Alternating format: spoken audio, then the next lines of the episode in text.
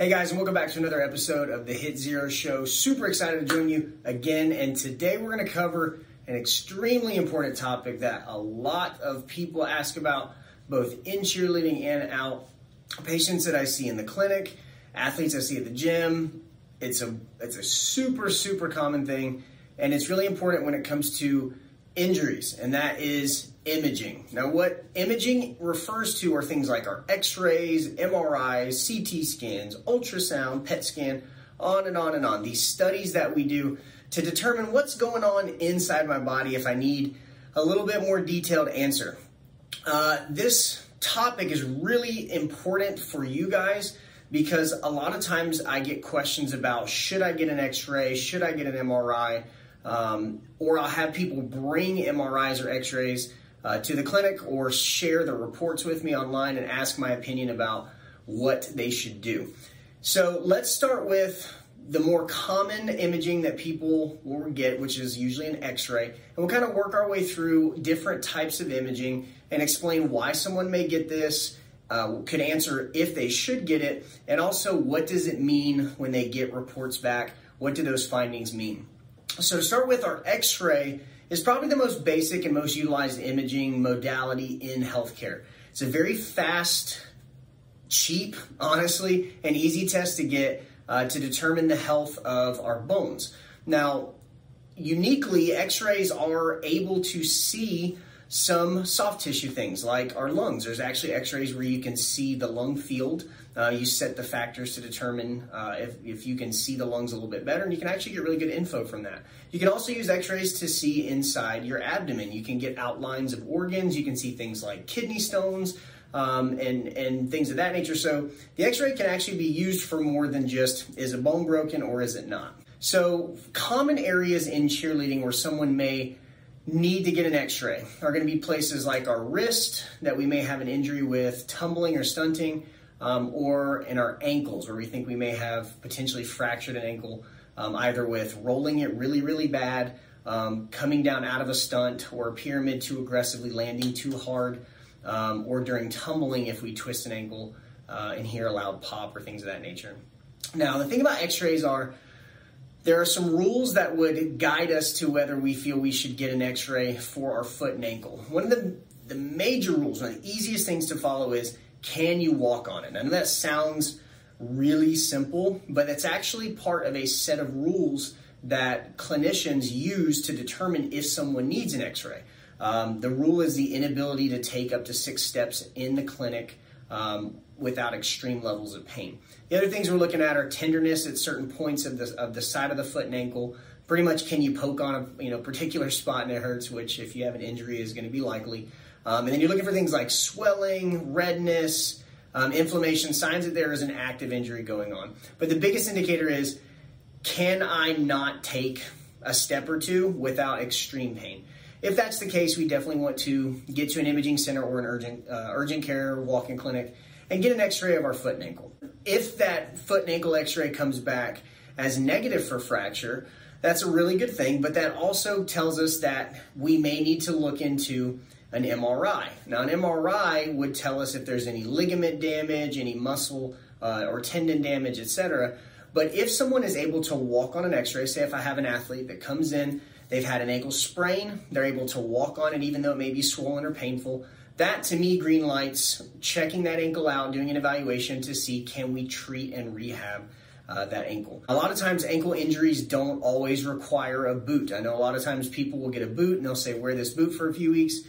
A lot of times, an ankle sprain doesn't need a boot. And if you boot it for a really long time, you immobilize an ankle for a really long time, you can actually risk the ability of that ankle to heal properly in the long term. So short term booting uh, is okay, but if someone has a stable ankle sprain that they can walk on even though it's kind of painful, and we determine that it's safe for them to at least stand and walk, your best bet honestly is to move forward with some sort of treatment or rehab uh, to see if you can get that ankle to heal and repair faster than if we just booted it for a few weeks and then tried to rehab from that point. If someone does get an x ray of a wrist, this is a really important part. If you have an x ray of a wrist immediately after a fall, let's say you have an athlete, they're tumbling, they land really hard, they have wrist pain, uh, and we get an x ray that day. even if that x-ray says no fracture, it is so important that we get a follow-up x-ray on that wrist at about seven to 10 days out. And the reason for that is fresh fractures in the wrist can actually hide, can actually hide um, initially and not show up until later. And what happens is the bones in the wrist can get a small crack that won't show up at first. And then once we have our swelling and inflammation, all that thing starts to run its course, we can actually see small changes in the bone that show up after that initial injury. So what happens is we'll see athletes at times will land, they'll hurt their wrist, get an x-ray and the, the x-ray says, hey, you're clear, there's no sign of fracture, but then two to three weeks later that pain is still there and they actually go back and get another x-ray and the fracture is all of a sudden there. Um, the truth is, it was there the whole time. We just couldn't see it initially. So it's extremely important that if you get a fracture in the wrist um, and sometimes in the foot, if you have pain that just lingers, it's pretty extreme, follow up with another image because those fractures and things, again, can hide from the initial onset uh, of the injury. If we have somebody that has ruled out fractures, they've ruled out these things, a lot of times people will say, hey, you need to get an MRI to look at the ligaments, the cartilage, the muscles, the tendons, and, and, and, nerves, and things of that nature. Depending on the area of the body, there are guidelines for when we would want to get an MRI. Um, and those guidelines vary from location to location. Like for instance, in the spine, a lot of times it det- you know depends on what's the progression of that injury. Is an acute injury? It just happened. Usually, an X-ray is going to be a safe bet for the spine. If we have chronic, ongoing pain that just does not get better with treatment, rehab, rest, we're doing all the right things, and it's still not getting better, we would then turn to an MRI. Now, what an MRI is is a pretty time consuming in the in the broad scheme of imaging. It's a pretty time consuming study. It takes anywhere from you know 15 to 30 minutes for an MRI. You're in a tube and they're taking a lot of pictures of you that are in slices and then they piece all that together into a 3D image uh, of the body part that they're looking at. Versus an x ray takes just a few seconds, it's a fast picture, and it's a 2D image of the area that we're looking at, but we get opposing views. So we look at it from one direction and another, and then we would compare those two. An MRI is a three dimensional view of the structure we're looking at. Now, with the spine, additionally, if we have, you know, kind of that chronic pain that doesn't go away, even with rehab and rest, one other thing that we may turn to an MRI for the back is if we're having neurological issues with that as well. Let's say somebody has a back injury and they're starting to feel pain radiating down their leg or they're feeling weakness in their feet, if they're they're getting numbness and tingling, those things also could potentially warrant needing an MRI. But the clinical guidelines for ordering an MRI for anyone is progressive neurological deficit. So let's say somebody comes in and they have kind of nerve pain or nerve symptoms down their leg, but as they're going through rehab, if they're improving, even if it's slowly, if they're improving, that still doesn't warrant the need for an MRI. If someone stays the exact same, if we're following guidelines, if someone is coming in for treatment and they stay the same for the first couple of weeks and they're not getting worse, that actually says not, uh, to not get an MRI. Also, we would we would say we want to see a deficit there. Now, a lot of that's going to fall onto the discretion of your doctor, your provider. Um, but just following guidelines, if someone comes in with um, with neurological symptoms and they're not getting worse, but they're staying roughly the same, at least in the early phases of their care, that still doesn't necessarily mean to jump to get uh, an MRI. Other areas where MRIs are extremely helpful are if we do have a really unstable ankle or multiple ankle uh, ankle sprains, we potentially would want to get an MRI to see if our ligaments are still intact. Um, if someone has severely injured their knee, like in a tumbling pass, they feel a pop. Um, we have pop pain and swelling is kind of our, our three big things in the knee that we would say, hey, something may be going on here. That would warrant an MRI of the knee to look at the ACL, the meniscus, the MCL, um, and some of the other structures in the knee. Um, recently, I had an ankle injury in an athlete that seemed to be an ankle sprain. Uh, as we went through the evaluation, we actually saw that there looked to be uh, potentially a muscle tear. Um, there was a balled up piece of muscle on the side of the leg. And before I treated and started rehabbing that athlete, I wanted to confirm if this muscle was in fact torn because then we wouldn't want to push it too hard. Um, and so before treatment and before an x ray, I actually ordered an MRI uh, for this athlete's ankle because we needed to determine if it was safe to actually do rehab. So with our MRI, actually, what an MRI is is really kind of cool. Um, you go into this tube and they they shoot high powered magnetic waves at the body. Now this is safe for us. It's not radiation. It doesn't cause any side effects. But what's cool is that this high powered magnetic wave is able to pick up the ionic differences in water. So we know a molecule of water, H2O, hydrogen and oxygen, has different charges on each end.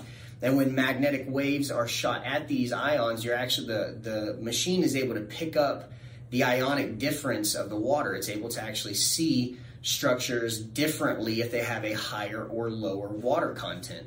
So things like bone are going to have much lower water content than our muscles will. So on that image, the muscle is going to appear a different color than our bone will. And so what they do is they use this difference of shade of color from bone to muscle to disc to nerve to fat, tendon, cartilage, etc. And they're looking at the structure based on the differences in the shades of white, black, and gray. It's really, really cool when you understand the science of it. So when you're looking at it, you can see, okay, well, this whole structure is this shade of gray, but this one piece has a different shade in the middle that shouldn't be there. That's going to indicate where our injury would be. So MRI is a very, very useful tool. Similar to the MRI, we have a what's called a CT scan or a CAT scan for short. Um, CAT scans are basically if you took an X-ray and an MRI and you put them together, that's pretty much what a CAT scan is. It's it's a three-dimensional view of the body, similar to the MRI, but it's done with the same uh, wavelength radiation that an X-ray is done. Um, it's also very quick compared to an MRI. Um, it's more the speed or time frame of like an X-ray study, so it's done very, very quickly. Um, and CT scans are used more in emergency type medicine. Um, let's say someone has a head injury, and we want to determine if their brain has an injury um, that could potentially be life-threatening. Even though the MRI is going to give us a better quality image of the brain, the CT scan is a high enough quality image that we can see is there something here that looks really bad that we would need to get an MRI quickly for and give us an idea of the, the status of the brain without the, the super, super clear, high quality image that we would want um, for a, you know, I guess a more detailed study. So think more of I need a, a good enough answer fast uh, to see if there's something really bad going on that we need to act quickly. Um, and then we could look to say, okay, there's not an emergent situation going on with the brain. Now we have, we know we're safe enough to take a little bit more time to get an MRI. Things with the brain, obviously, well, you know, there, there are things that could, you know, within seconds to minutes, we could, could potentially be life threatening. So having a fast answer uh, in those situations is really important.